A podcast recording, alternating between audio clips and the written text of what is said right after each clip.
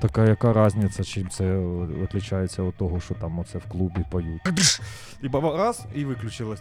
Він такий настільки живий був і захоплений музикою, що це просто я після того таких людей не зустрічав. Ніяких ліхтарів в селі, нічого цього всього немає. Це якраз була та людина, яка вміла грати першу скрипку, вміла вторувати, тобто акомпонувати на скрипці, і плюс до того всього вміла грати на басу. Куди ви каже? Ну ми там, ну каже, я до диканьки чи кудись туди. Давайте хоч до диканьки. Як ви думаєте, хто? Катафалк.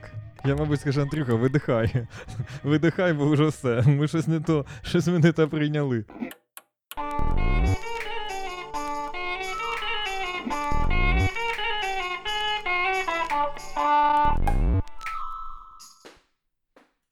Привіт, я Андрій Левченко, і це подкаст Ріж вірьовку, в якому ми говоримо про українську традиційну музику.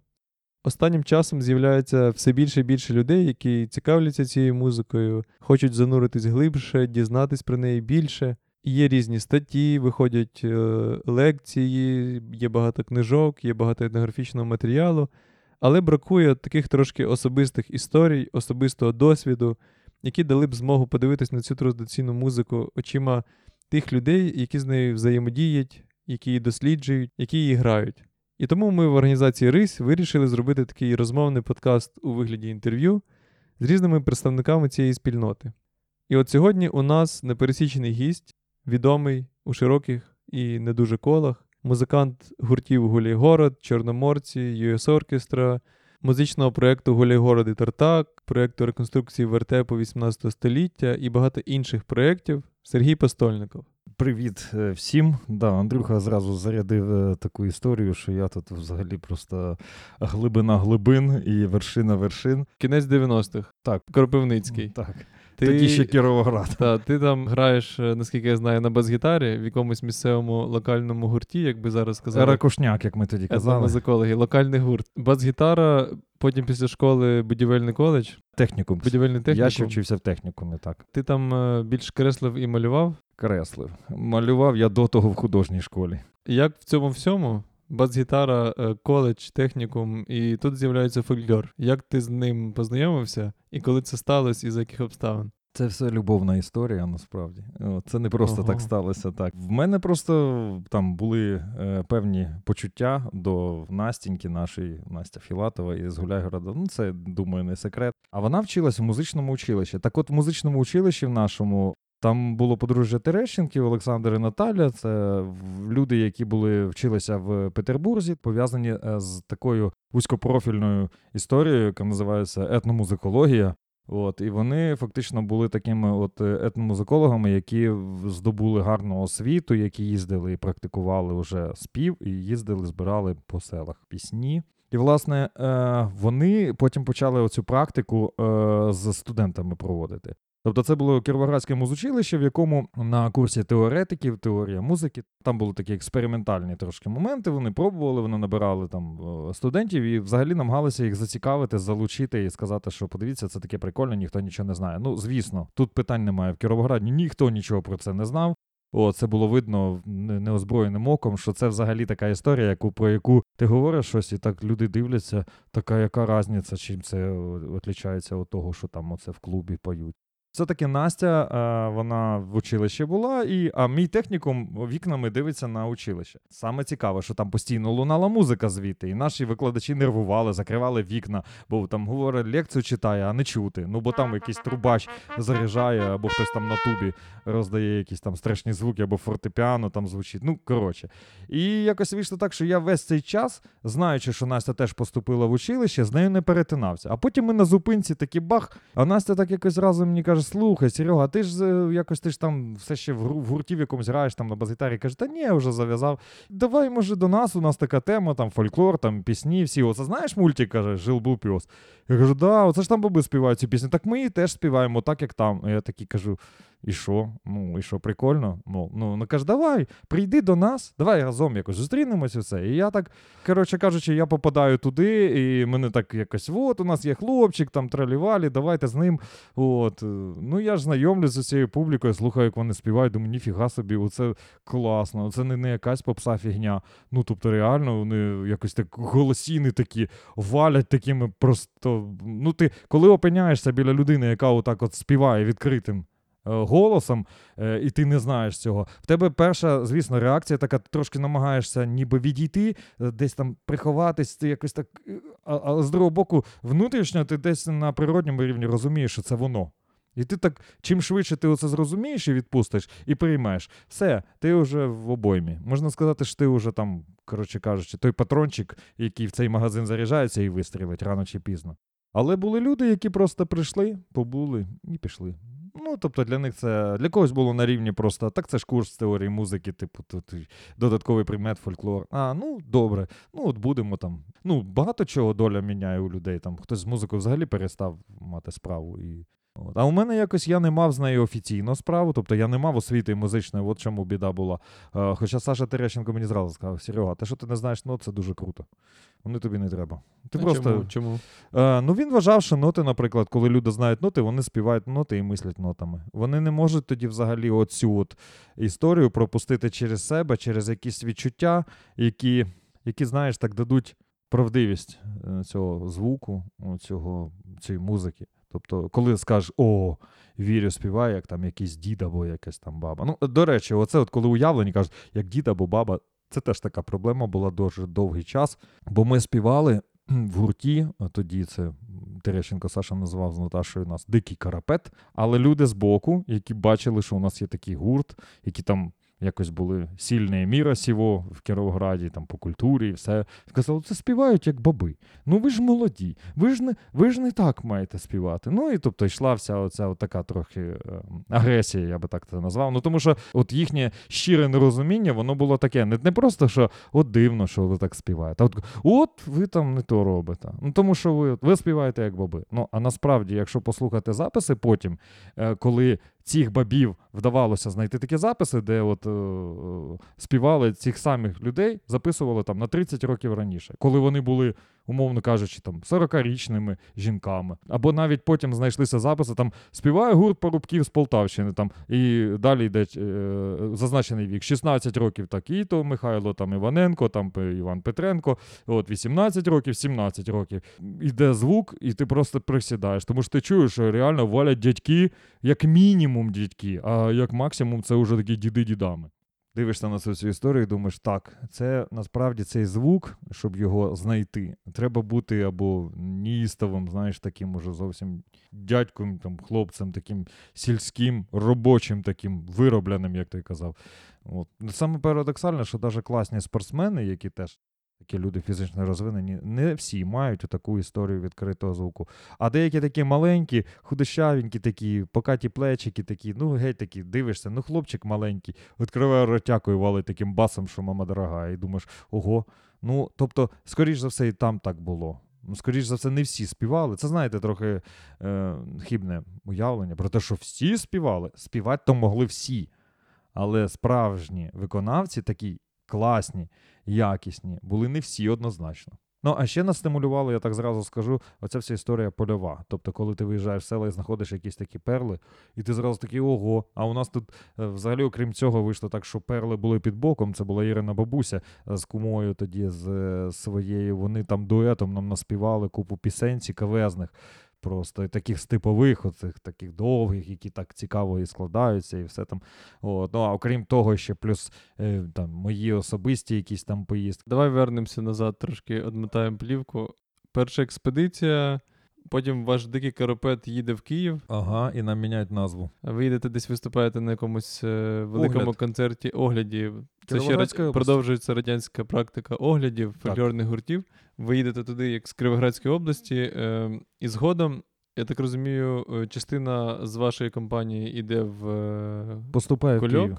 Ну, а частина йде в консерваторію. так, так. І після того ви якби ще більше і глибше занурюєтесь, і з часом стаєте голігородом. Так, це Іра Барамба, Настя Філатова і Сашко Вовко. От фактично ті перші.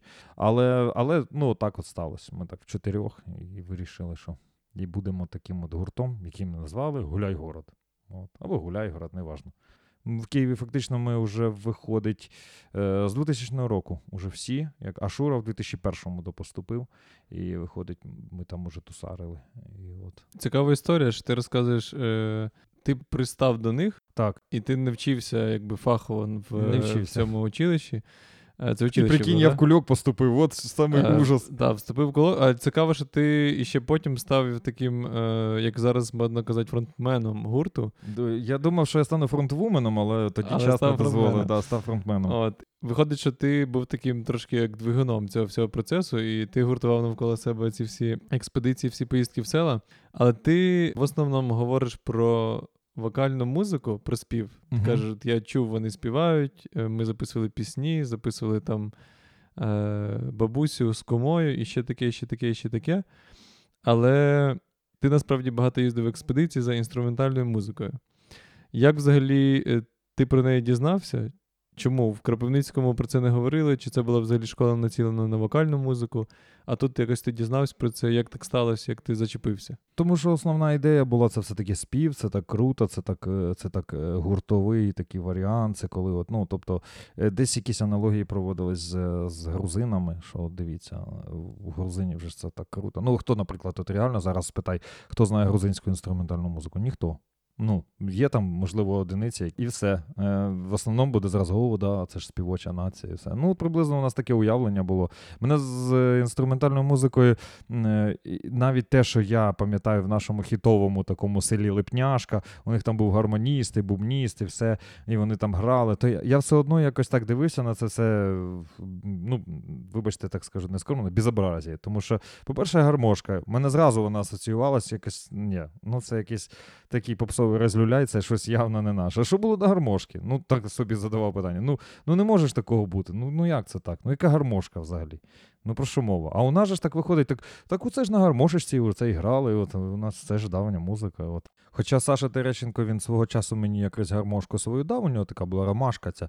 Хромка. І, да. і він дав, каже: ну, порипай там вдома. Ну, я порипав. Ну, бас, акорд, гум вім гум вім вім вім Ну таке. Ну, попідбирав мелодії. Ну, воно все одно мені було не так цікаво. Ну, реально не те. Ну, я відчуваю, ну що щось не те. Ну, ну не хочеться. І якось так вийшло, що я вже не пам'ятаю саме як я захопився чогось мені так, от я так для себе зрозумів, зробив якісь висновки, проаналізував, що таке скрипка. Хоча це так виглядало, ого, у тебе ж немає ніякої ні освіти, ні, ні. Що ти взагалі можеш за скрипку сказати? Ну і а я все одно. Я скажу, що, до речі, втвердитись в цьому. Е, в правильності вибору, саме от в сторону скрипки, допоміг, допомогло вірніше коло фольклористів, яке в Києві все-таки було. Це, е, по-перше, ініціатива Михайла Йосиповича Хая, якому треба подякувати. Потім Олег Бут, е, який взагалі якби створив цей там свій уже гурт буття і все, але він до того грав на Добридні. Потім Серега Хрімчук, який взагалі для, ну, для е, мене, як людини, яка не знала, як ту скрипку в руки взяти, це був просто Бог. Коли ти дивишся і. Бачиш, що вони постійно музикують, вони щось грають. І вони тобі кажуть, так а давай ну з нами, ну так що ж тут усе. По, по двох струнах роби уча, уча, уча, уча, уча, уча, і ти береш щось так, і ти так, ого, класно, ну, давайте. А може ще щось? А, а ще, а оце тут а як. Ну і ти саме головне, звісно, це зацікавитись е, самому. Якщо ти захоплюєшся цим, якщо тобі це дійсно цікаво, все, ти починаєш уже якби туди йти, і там уже ну, відбуваються певні процеси, які, які просто ну, насправді незабутні. От ти якось так їх сприймаєш тепер з оглядки на той час. Я кажу, що це той досвід, без якого нічого б не було. Але ти кажеш про історію на Добридня, які зачепили тебе, оця вся е, штука з інструментальною музикою. Але в мене таке враження, що в 90-х вони грали переважно Західну Україну, Полісся, Західну Україну, Бойківська музика, Поділля. А тебе дуже тягнуло на лівий берег, ну, на мене Полтавщину. своє взагалі. Ні, навіть не Полтавщина. Мені цікаво було, що, що у нас в області було, окрім цих всіх гармошок. Що в тій Кіровоградській області було? Я по селах питав. Мені попадалися виконавці. Я ж кажу, найперший мій взагалі інструментальний виконавець це був 1907 року народження дід, який просто чуть не сльози на очах, коли я його спитав, каже, так ви ж на скрипку граєте. Ну да, каже, грав, ну я ж уже не заграю. А я кажу, я так, «Ка- ка- так а чого ж? Ну, якщо скрипки немає. А він та ні, дитино, і показує руки. А в нього руки всі викручені артритом. Пальці, ну не те, що криві, а жахливі. Я таких пальців насправді ніколи отак артритом побитих не бачив. І він просто чути плаче, показує, що я би грав. І видно, що саме цікаве, це 1907 рік народження. Я його в 99-му році знайшов. Порахуйте, скільки йому було років. Дід при ясній пам'яті. Він стояв на своїх двох, він говорив абсолютно чітко. У нього просто були фізичні вади, які не дозволили йому грати. Ну тоді ж незнання було іще у мене. Та ну хоча б по наспіви, хай би він порозказував більше. Ну тоді не те, що не знання. Я скажу відверто, ми тоді економили плівку. Якщо це не є фактаж конкретно музичний, ми його не писали. О, це так було. Тому що у нас не було тих касет. Нам нас ніхто їх не забезпечував. Я пам'ятаю батько з машини свої касети, якісь там взагалі такий трешняк, якісь так, знаєш, там хіти 80-х, щось таке, там, коротше, чи 90-х, там якась там Ірина Алєгрова, якась, ну, херня, вибачте за слово. Батько віддавав мені ці касети. От, і просто отак, от що, типу, ну тобі ж треба, ти, ну краще ж це піде на справу, чим, ну що вони, ну там Шуфутінський, помню, там, ой, ну коротше. І, я, і- ми це, да, так, ми це робили, і ми реально затирали ці касети, і ми фіксували цю всю музику на них, ну, намагалися якось там. І очевидно, у вас в ваших бананках, яких тоді ще не було, у вас там не лежав якийсь е, рекордер, якийсь маленький плеєр. А що у вас тоді було? Магнітофон Siemens, такий з двома колонками, здоровий, такий десь сантиметрів 60, от, е, квадратна така дура. От, він був з внутрішнім мікрофоном. Це були одні з найперших моїх експедицій в Світловодський район свій. Туди я їздив, я його замотував. Це було, до речі, я з ним перше взагалі сам поїхав. От просто зимою сам попер. От, це було так трошки стрьомно для мене. Я його замотав верблюже одіяло, мама там дала. Я вже жив в общазі в Києві. От, я замотав в одіяло, коротше, запакував, і вийшло так, що я так пакую рюкзак, і рюкзака ж тоді толком не було. Ну раніше, як батьки мені купили той рюкзак, але він був такий стрьомний насправді, він порвався моментально. І коротше, я запакував це верблюже одіяло, цей магнітофон, і я зрозумів, що більше я нічого не можу запакувати, бо нічого більше не влазить. От, а плюс до того я мусив ще взяти батарейки. О, тому що е, в селах тоді дуже часто вимикали світло, а тим більше зима негода. Очевидно, якщо буран якийсь пройшов, або там і все, електрики немає, село мертве. Ну, е, час класний. Сиди та шукай людей старих, які сидять вдома, пічку топлять, там гріються і співають. Ну, а що ще робить? Да, але от е, практично ти часом буваєш не готовий. Ну і плюс давня проблема касет. Їх небагато. Ти їх там, якщо береш три касети, о, це тобі пощастило. От. Тобто, ну розумієш, виходило так, що ми просто їздили на бум. От. Тобто, не факт, що тобі пощастить. Дай Бог, щоб ти хоча б там одну касету записав і знайшов інформанта. Але якщо ти знаходив групу або інформанта класного, який тільки співає, і ти просто постійно був в стресі стану, тому що в тебе або там, якщо світла не було, а таке теж було, батарейки сідають. Або потім ти класно записуєш на цей магнітофон, приїжджаєш додому, слухаєш і розумієш, що в тебе тупо гул двіжка від цього магнітофона. Тобто баба співає, а на фоні цього звучить і на фоні цього баба там і що ти там? Ти карячишся, намагаєшся. Ну тоді не було такої можливості витягнути це все. Потім уже вейвлаби, там все це можна було зробити програми спеціальні. А тоді на початках все, от твій. І, і саме головне, тоді було таке негласне правило: ти не міг слухати оригінали. Ти мав переписати оригінал, і з тою касетою, яку ти переписав, можеш робити з нею все, що завгодно. Хоч там, не знаю, ну, олівцем розкручуй плівку, кидай в людей, як хочеш. І ми постійно стикалися з цією проблемою. Тобто, ти мало того, що ти привіз цю касету, о, слава Богу, записав, так ти ще й зараз слухати не можеш, бо ти ж вже напружений за того, що ти, не дай Бог, зараз зажує цю плівку, намотає на валік. І смисл. Ти виклав стільки зусиль, потратив свої гроші, там, знаєш, це правдами, неправдами, мерз, не мерз. І, і що? Ну, так було. Так треба про це просто, ну, якби казати, як було. Тому що часто люди думають, так а що там? Ну да, класно, так пісні. Якби я тоді родився, я б теж збирав. Та не питання. Я готовий навіть би був взяти тебе в команду. Давай зі мною, поїхали, подивишся, як це було тоді. А цей магнітофон Siemens, е, це нагадує історію Нью-Йорк 80-ті роки, е, хіп-хоп, е, величезні магнітофони на До речі, він дуже похожий був, тому що він був е, якраз з цієї історії, він був привезений з Угорщини. Просто на, Настін тато був військовий, ну, він служив в Угорщині, тоді контингент стояв совєтських цих всіх ПВО. І він, ну, звідти вони привезли. Тому цей Сіменс був дуже крутий для Савка, розумієш? І він приблизно так і виглядав. Він був останній, ну, по, по останньому слову техніки зроблений. Так, а ти, ти просто ставив цей магнітофон умовно в хаті на столі. На внутрішній мікрофон його писав. Там така дирочка була, знаєш, в ньому. І ти, типу, підтягуєш його до баби і кажеш: ну, а, а оцю, оцю, а ще раз, заспівайте цю пісню, як там з краю. Ну і починаєш включати. І ці кнопки хадиш, і баба раз, і виключилась така, і дивиться, знаєш. Ну, що сталося? Ну, тобто, воно все так. Ну, не, зараз це все, знаєш, з тяжка включив, там щось собі говориш, там ну, камера пише, звук пише, ну все ти собі. Просто ведеш без примусу розмову, а тоді ні.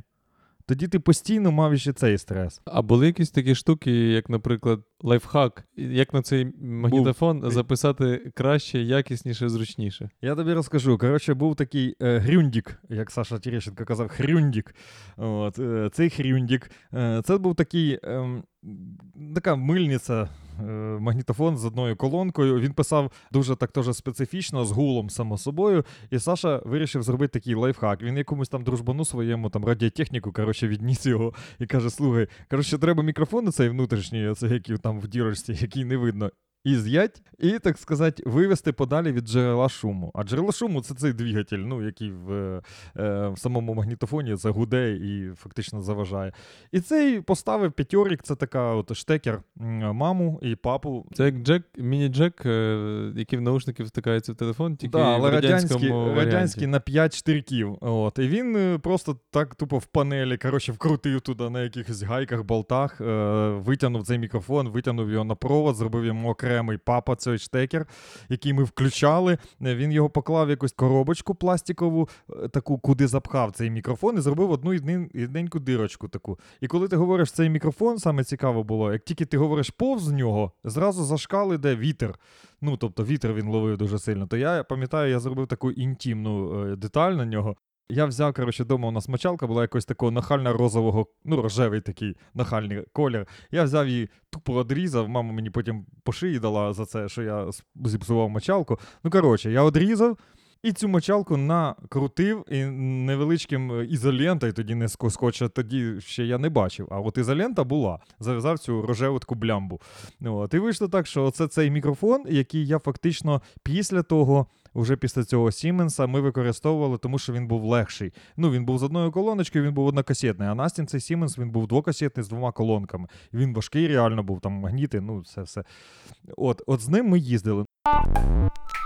Але все-таки лівий берег. Як тебе угораздило, кажуть, на лівий берег? Що ти там шукав і чого саме там? Ну, я скажу, як є, мені вже нема чого, що тут уже приховувати. Вже нема чого. Нема чого, да. Виходить так, що лівий берег був такий трохи, знаєте, уявлення. Ну, що таке лівий берег? Це Полтавська область, там Дніпропетровська частина, там, ну, Харківська, само собою, туди, Сумська і Чернігівська. Тобто уявлення про цей край було таке, що типу, москалі москалями, нічого точно 100% немає цікавого. Якщо і було, то балалайка е, з таких давніших інструментів за гармошку. Тобто про скрипки, там про все це, ну, може, десь, ну, хіба що там десь так. Оаза якась була, ну але це не дуже традиційно. А так в основному там нічого толком і не було, і нічого не могло бути. Як казав е, один давній знайомий, у вас все вийде, але нічого не вийде. По-любому, це стосується якраз полтавських цих всіх країв, е, про які от власне уявлення було не тільки у людей, які не знають, але ті, хто знають, навіть було. Тому що дуже навіть Михайло Йосипович е, Хай свого часу він взагалі уявлення не мав про оцю всю історію, яка була пов'язана з скрипка, скрипка втора, бас. Тобто про ці гурти, які повноцінно були до, до там, не знаю, ну, активно існували до 30-х років. Ну просто 30-ті роки, щоб ви розуміли, саме голод на великій Україні. От я це називаю, власне, так як називав Лисенко, Велика Україна, це все те, що за збручем. Ну, тобто, ну, те, що не належало тоді Австро-Угорській імперії, там Польщі. Тобто, Велика Україна включає в собі в себе і Кубань, і, і Вороніщину, і е, Новгород-Сіверщину туди. От, і, власне, от на великій Україні от така от історія печальна е, в уяві людей була, що, типу, ну, там же ж гармошки, і там балалайки, і домбри, ну, гітари. От. А те, що там були струнно-смичкові капели, причому, я кажу, повноцінні, абсолютно такі, яким не потрібно було більше нічого, вони довгий час існували. Це скрипка, друга скрипка бас. Або, наприклад, скрипка, цимбали, бас, так само, про це є згадки. От, наприклад, скрипка, бас, бубон. От саме це хотілося, хоч якось, хоч щось підзачепити саме з цим. Ну, ну десь, ну, хоч якось ми ж могли знайти. Я вірив в це. Ну і в 2001 році тоді була експедиція у Фетісовелі, вони там байдаркова експедиція, там і Олег Буд, до речі, був в цій експедиції. Знайшли, власне, е, саме Ілля знайшов цього виконавця Петра Яковича Плескача, село Веселівка, Диканського району, Скрипаля, який, окрім того, що він там грав на скрипці, він, до речі, і на гармошці трошки грав. Це і не дивно. Людина, яка, в принципі, така була дуже обдарована музично.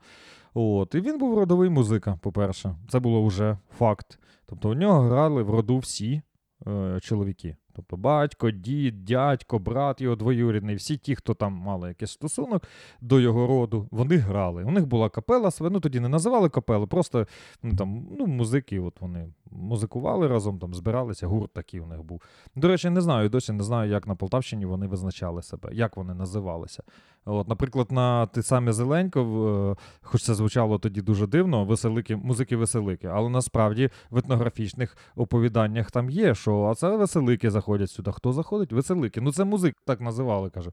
І ти такий думаєш, ну нормально, от веселики, уже і функція зрозуміла і все. А от з Полтавщиною вийшло так трошки, немає такої інформації, я не можу сказати. Ну просто я їх називаю гурт, умовно кажучи, гурт, от такі там, або капела, щоб так зрозуміліше було.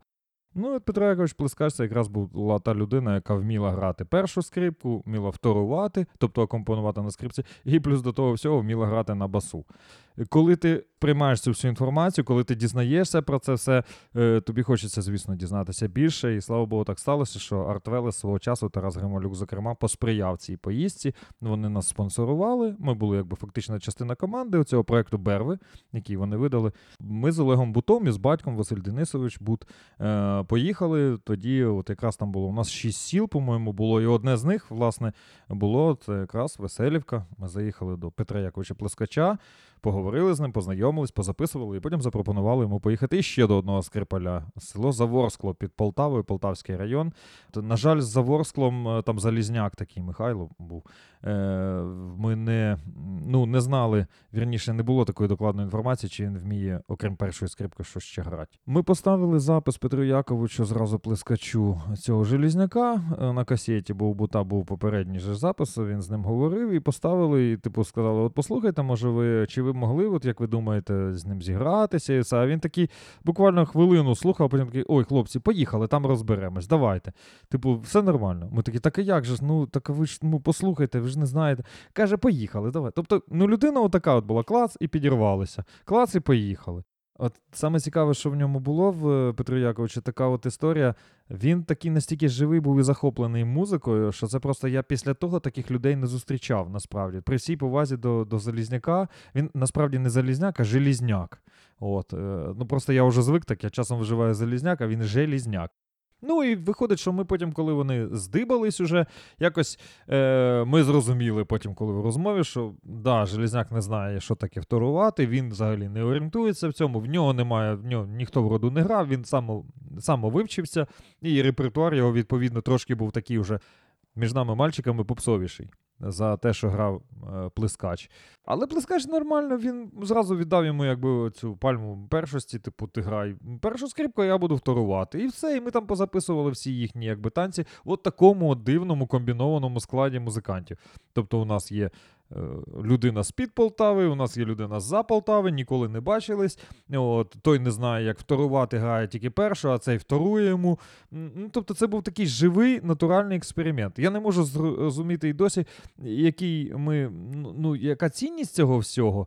Але як е, в розумінні, що от, виявляється, таке явище було, от один вмів то, а другий то, і от вони здибались, разом зробили щось.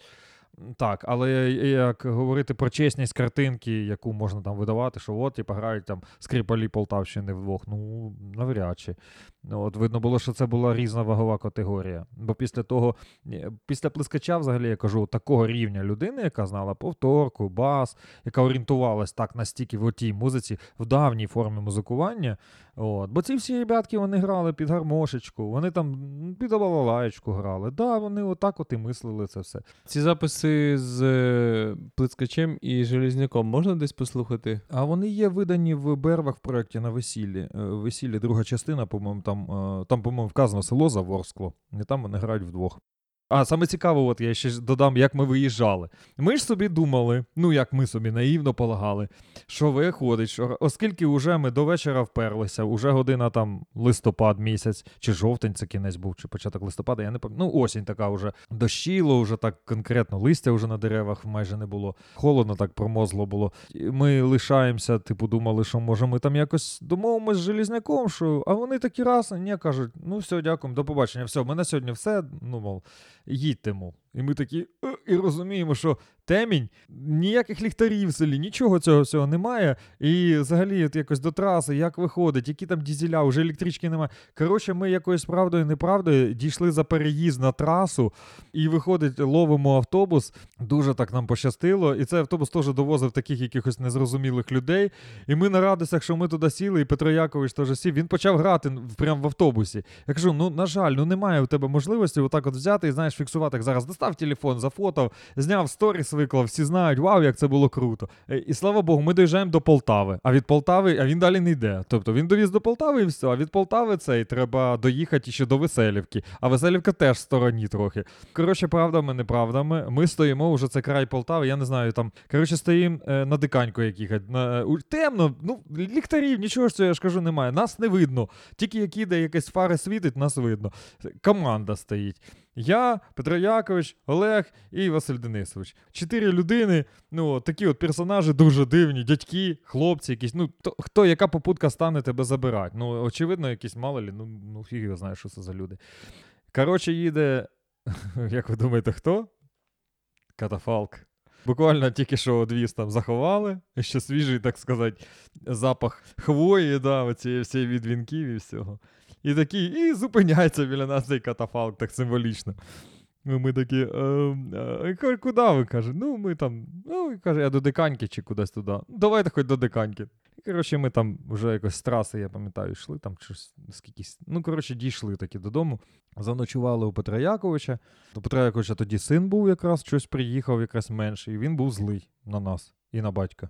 І в них там стався конфлікт. Син так з незрозумінням таким. Що ти, типу, батько, що ви робите? Типу, на для чого це ви робите? В такі года кудись їхати, з невідомо ким.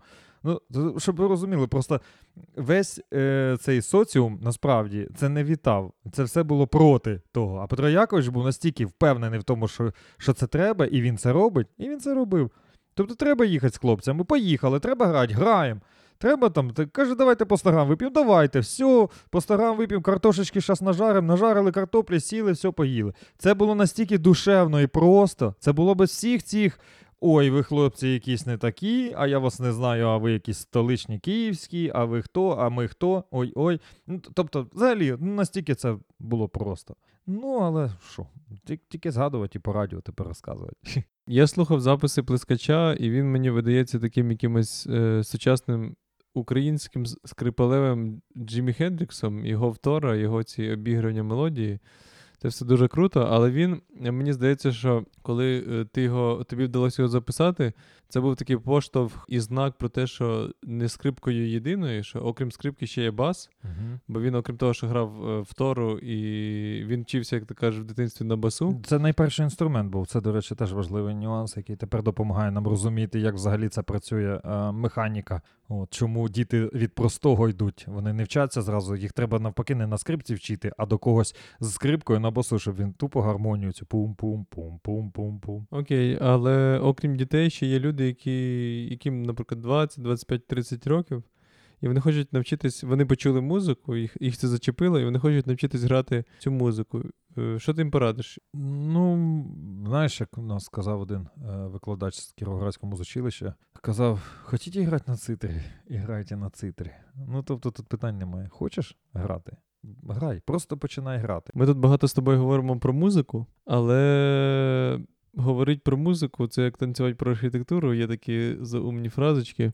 Давай е, зробимо так: ти поставиш е, один трек, або вибереш один трек, і ми його поставимо, послухаємо, який на тебе справив таке враження. Може, це був трек, який ти просто почув, е, може, це був саме трек, який ти записав в експедиції, який для тебе був е, або лиш був, або лишається якимось таким важливим, як ти любиш казати, ем- емблематичні, може, в чомусь, коли Мгм. ти чуєш. І твій тумблер перемикає, і ти розумієш, оце той момент, коли крига скресла, і ти, і ти вже не можеш відступити назад. Ти, ти не можеш це покинути, ти не можеш покинути цю музику. І, і ця музика, цей запис тебе спонукає копати далі, грати цю музику і, і продовжити це робити. Давай, певно, це трошки буде пізніший період е, за моє становлення, але він теж не менш важливий. Давай поставимо Копачівський козачок, якщо це можливо. А чим для тебе він такий непростий? Е, Непростий і важливий для, для мене він е, тим, що фактично завдяки зустрічі в селі. Тобто, коли ти так от поїхав в село, типу, шукати щось, е, щось питати. Е, предісторія така: е, є таке е, родина Щербанів. От, Світлана Олексійовна Щербань це така дуже поважна насправді людина, яка зробила великий внесок в розвиток музея пирогів. І цей музей пирогів вона їздила, збирала е, всілякі експонати, вона записувала етнографічні відомості, дуже важливі. Цей. І виходить така штука, що у неї є син Андрій Щербань і дочка Вікторія. Е, і виходить, Андрій якось е, сказав, каже, що слухайте, так там вам треба фонди. От, може, ви в Пирогові там щось. Там же ж була, каже, басоля. Мама казала, що колись привозила басолю. Я ж кажу, Андрію, так давай, а як туди попасти? Ну це ж таке. Ну, знаєш, фонди хочеш, а ти розумієш, скільки це проблемно, наскільки це взагалі катастрофічно і недоступно. Ну, маму ж там, знаєте, давайте маму візьмемо. Ну, взяли маму, Світлана Олексіївна поїхала з нами. От, і вона ж зразу там е, на цьому фонді, вона ж каже: це ж я була, привозила, це ж ми знайшли ту басолю, про яку невідомо е, зараз, бо вона теж засумнівалася, чи це вона, чи не вона. Ну, коротше кажучи, е, окрім того, що ми знайшли там басолю, ту, заради якої все відбувалося, я там побачив цимбали. Я дивлюся, що ці цимбали не е, західноукраїнські, вони інші. Я туди-сюди дивлюся, написано Копачіво, Бухівський район. Я такий кажу: здрасте, стоп, стоп, стоп. А є, а ну, можна книжечку надходжень, інвентарний номерок, там всі діла. Я вичитую, пише, що от придбані в 77-му році е, в селі Копачів, от, у безуглого Улоса Терентійовича. Я такий, Київська область, так, Бухівський Бухівський район. район. 50 кілометрів від Києва по прямій. Я такий, ого, 77-й рік, придбано. Ну, думаю, нічого собі. Безуглий Улас Терентьович. У нас вже є інформація. Тобто треба їхати в село. Треба їхати в село шукати родичів. Тільки так це працює. Кажу, Андрію, слухай, ну на машині був. Кажу, ти не проти, давай, я там бензин дам, що завгодно. Ну давай поїдемо. Та без питань, давай, поїхали. Коротше, ми сідаємо. Я вже е, ці якби цимбали, інвентарний номер мав, цю інформацію мав, і ми їдемо. Приїжджаємо в цей Копачів. І буквально зразу з ходу е, питаємо, що от такі, от такі нас цікавлять така-то людина. Да, така ж, да, є дочка. Дочка цього ж у Лисатерянтівича є, там, там живуть вони, аж там-то, там-то. А, така що ви, а хто ви? Він каже, да, це ж музикантівська. Так у нас, каже, бубоніст цей є тут. І ми ж ще й знайшли, як ті записи ти бачив, е, зразу з ходу на вулиці фактично зробили з е, бубоністом понад дорогою. Ми його просто зловили, він йшов чи з магазина, чи звідки. На жаль, він уже покійний, солоний, так. От, і цей самий тоді так сталося, що ми їхали за одним, бачиш, а попутня виходить. Вже і бубоніста знайшли, і ми мали, ну, очевидно, взяли в багажник, поклали бубон, і цей бубон, потім іще ж одного бубоніста ми там в селі знайшли старшого за солоного. І знаходимо дочку, яка от е, каже: да, батько грали на цимбали, так, ось вам фотографія. Дала мені цимбаль, е, фотографію батька старшого, е, молодого, де він був, тобто такі от. І потім вона розказує, каже, що це ж вони так грали, це ж він з братами грав, на скрипку брати грали, а він же ж, я кажу, так рідні, ні, ну каже, двоюрідні, бо рідних там чи не було, я, і рідні не грали. Ну, але він на цимбали, а вони на скрипку. Кажу, да, цікаво, каже, ну і в Київ же ж ходили. Я кажу, ну а в Київ, ну куди чого? Ну, ходили ж в Київ, каже, бо їх же записували там. Вони ж ходили до, каже, в Київ записували Копачівський цей наш козачок. Я Кажу, а що це Копачівський козачок так називається? Він каже, да, оце е, Копачівський цей наш козачок, оце вони записували. Це кажу, так а які це роки були? Що значить ходили, записували? Ну для мене це взагалі якось так неспівмірно. Він в 77-му році продав, а в 78-му помер.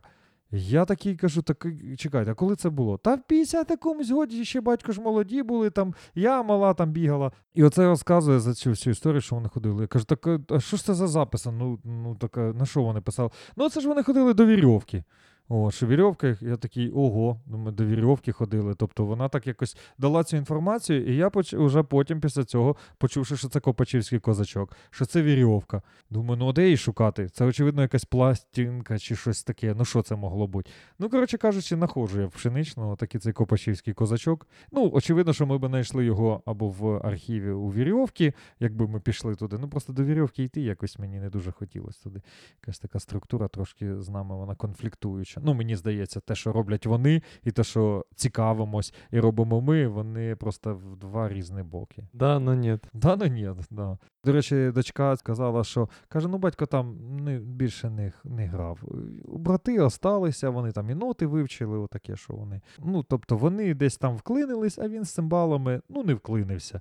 І так вийшло, що виходить от така от конкретна якась така інформація, що люди йшли в систему, а дехто лишався поза системою, бо, мабуть, не дуже хотів туди йти. Ну і тому Копачівський козачок, де, очевидно, грає цей е, безуглий Улас Терентьєвич на цих записах. От, от конкретна реальна історія. Інструмент маємо, ми маємо звук. Ми маємо фото, ми маємо інформацію від дочки. Тобто ми маємо якусь цілісну картину. І ця картина не зібралась за один день. Так зараз можна теж щось знаходити. Да, але окрім того, що це під Києвом, і там є цимбали, шкрипка і бубон. І бубон там не такий собі і простий. Київщина Київ- типова, київське. Київщина, про те, що писав Деліф Ліс, оці всі штуки. І малював. Саме І головне, малював. він їх намалював в такому складі: дві скрипки, цимбали і бубон. Музика 50-х років з Копачева, з-під Києва.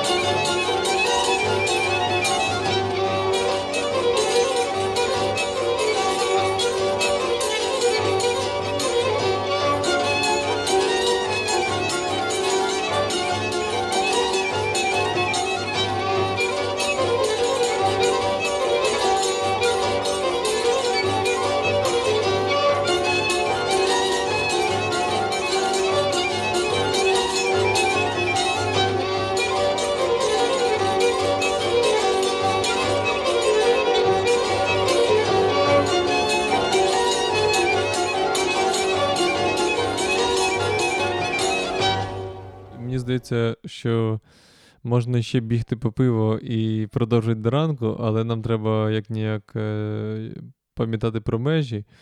І ще таке запитання. Прилітає вертольот е, до квартири, де ти живеш, з нього спускаються еліанс, спускаються інопланетяни з рекордером, з п'ятим зумом в руках, і підходять до тебе і кажуть: Добрий день. А що таке традиційна музика? Розкажіть нам. А, а ще краще розкажіть нам, що таке українська традиційна музика. Що ти їм відповіси? Ого, отак прям уже вони прилетіли. Отак прилетіли і питають. Ого, я навіть не знаю, що тут і сказати. Я ска... Тільки кажуть, що мужчина, е, нас тут е, скоро рейс на наступну галактику, давайте пошвидше. Я, мабуть, скажу, Андрюха, видихай. видихай, бо вже все. Ми щось не то, щось ми не те прийняли. Ну, важке насправді питання, але для мене традиційна музика е, це музика, яка сформована певним колом людей, певними діями, які були е, звичними, які були прийнятними, які були соціально затвердженими на якийсь час. Тобто, очевидно, що традиція там музики на гармошці, вона теж є традицією, вона теж є традиційною музикою, але мене вона не цікавить. Мене цікавить більше музика ранішня. Та музика, коли не було гармошки. Та музика, яка мала отакі якісь архаїчніші завороти, побудови, якісь е, естетику іншу, яка потребувала інших професійних навичок, для якої треба було, ну що називається, родитися в той час. Щоб ти от просто її відчував, знав, міг передати в межах е, якогось відчуття в ній, розчинитися, бути природнім. Це стосується не тільки з інстру... е, не тільки інструментальної музики. Це жива матерія, насправді, традиційна музика. Просто треба розуміти, традиційна музика на який час. Я умовно для себе засилаю себе, так би мовити, в кінець там 19 століття. Тобто та максимальна межа, яку я ніби собі можу уявити. Цей час іще трошки зачепити з тим всім слуховим моїм досвідом, е, з тими записами, що ми маємо, з тими описами. Тобто, як тоді воно могло бути? З вами був Андрій Левченко і Сергій Постольніков. Ми сьогодні дуже багато говорили про традиційну музику. Е, Це подкаст Ріж вірьовку. І чекайте наші наступні випуски. Залишайте коментарі під тими випусками, які ви вже чуєте. Нам буде цікаво почути ваш фідбек. Ще цікавіше почути ваші запитання. І чим швидше їх поставити, тим швидше ми їх поставимо в ефірі нашим гостям і дізнаємось відповідь. Ми робимо цей підкаст за підтримки Українського культурного фонду. І до зустрічі в наших нових випусках. Але ріж вірьовку і ще й про вірьовку і Уласа. От Улас е, Терентьєвич, він якраз перерізав вірьовку. Він не пішов в цю систему, бачиш. Да, він реально Брати пішли. напряму. А він напряму сказав: ні, а, не піду.